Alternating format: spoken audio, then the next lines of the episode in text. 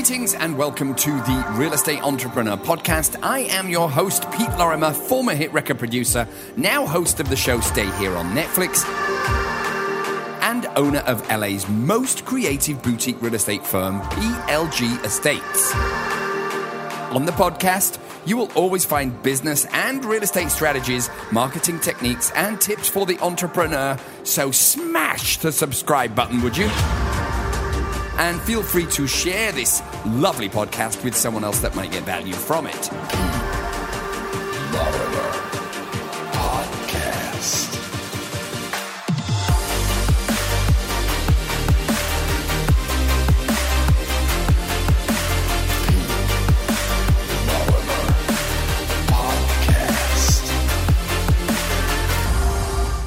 Podcast is all about you. Yes, you, and only about you. As an entrepreneur, I have always had no problem investing both time and resources into myself and my various careers. Far too often, I see people worried about spending the money and or time and seem more concerned with the R O I before they will devote any time and money to themselves. Naturally, there is a weighing of options that must be done, but as my dear old mum used to say, if you can't bet on your own horse, then whose can you bet on? Confused? You might be. Well, let me help you with that as we dive into another episode of the Real Estate Entrepreneur Podcast. For this week, the subject is investing. Now, not investing in property and not investing in, in the real estate stuff, but actually investing in you. One of the things that I have done for years and years and years and years is I have been a data and, and kind of knowledge junkie, but I'm going to touch on that in a minute. When I mean investing in you, I'm going to give you an example. Many of you know that I was in the music business a thousand years ago. Well, not quite that long ago, but I was in the music business and I used to go buy records. I used to D J, right? So I used to go buy records. So I used to go to the local record store, not local. There was a great record store on Melrose there in L A. And I used to go through all the records looking for the latest stuff that the owner of the record store had bought that had come in from Europe or wherever else it had come in. And he was the most successful D J store in Los Angeles. And the reason he was successful is because he took the time to go through inventory, find records that he thought the local D Js in L A would like to play, and he was very successful at it. Now, if he'd kind of sat on his rear end and not looked for records, his business would have died. And so that's where I'm going with this. This is geared at all industries, but naturally I'm in the real estate industry, so this is geared towards you fellow real estate people. Realtors tend to have a habit of not seeking the new tools. We tend to almost rest on our laurels, and sometimes when we have a closing or we have a deal, it's like we kind of kick back. And one of the things that Cindy and I have done for years and years and years and years is to always seek the new way, to always seek new information, to always seek new technologies. Another example I'm going to give you is this. It's almost like an athlete, right? A professional athlete needs to work out. Running the track is only just part of the game. If anything, it is the least amount of work that they do. The major part of an athlete is working out and thinking of strategies and visualizing and all of that good stuff. What we have made a habit of doing is when we are not working or when we weren't working with clients, what I was doing is consuming as much data as I can from all of the sources I could find. Now, many of you have heard me say this before. Anything and everything you want to find exists on friggin' YouTube, right?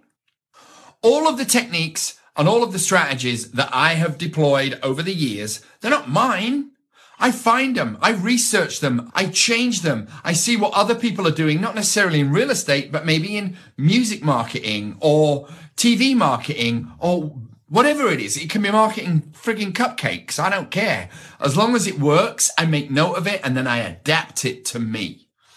Everything that I have found to be successful, I never found in a book that a brokerage gave me.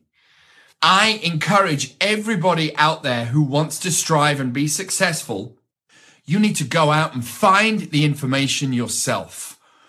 You know, it's all there. We don't need to rely on books. To be honest with you, commerce is moving in such a fast way that by the time a book is published, it's out of date. What I do every single day is I go on YouTube and I have, I don't know, probably thirty different subscriptions that I look at, and I consume and consume and consume all the data I possibly can, and then I share it with all the guys at P L G and I share it with guys on Facebook. Many people say, but Pete, I don't have the time. I just simply don't have the time. You know, it's like I'm out working all day and I've got to feed the kids and then walk the dogs. It is so important to learn these techniques and to create skillful social media. If you don't have the time, stop doing something else, right? If you don't have the time to create a skillful social media presence, stop door knocking.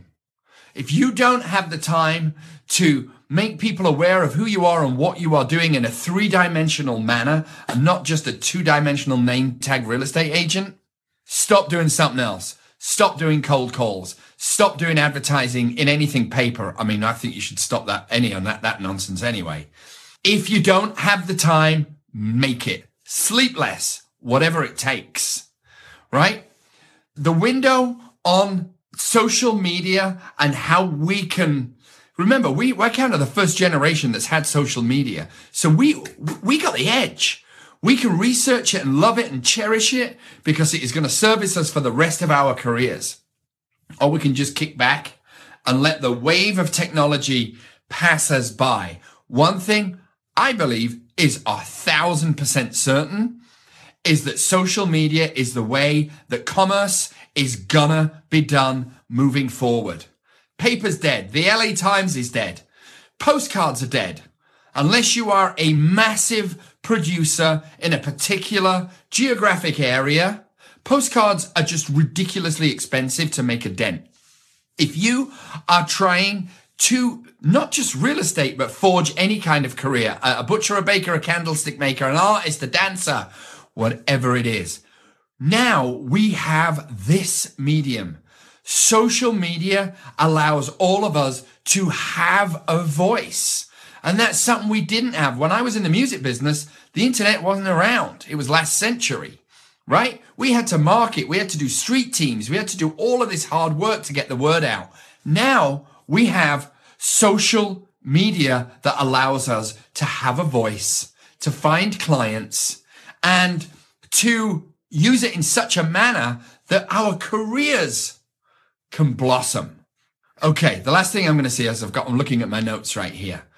You know, sometimes people come up to me and they're like, Pete, how come you know so much stuff? How come you know about all this technology? How come you know about all these apps? How come you know this? How come you know that?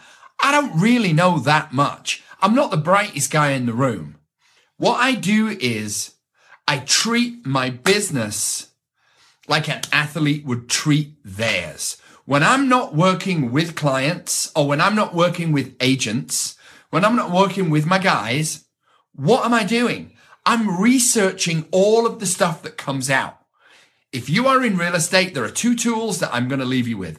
Two tools that if you use them every single day, you will be ahead of ninety-nine percent of other people in the real estate industry. Those two tools are, I've told you one already, YouTube and social media. The second one is Inman dot com, right? If you're in real estate and you don't have a subscription, and I am nothing to do with these guys, I don't get paid, I don't get a free subscription, nothing.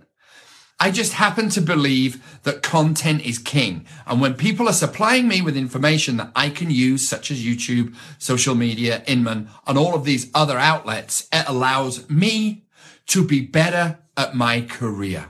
Instead of sticking my nose in books that are handed to me by a brokerage, going out there and finding the information and not being afraid to fail, that's a huge part of it.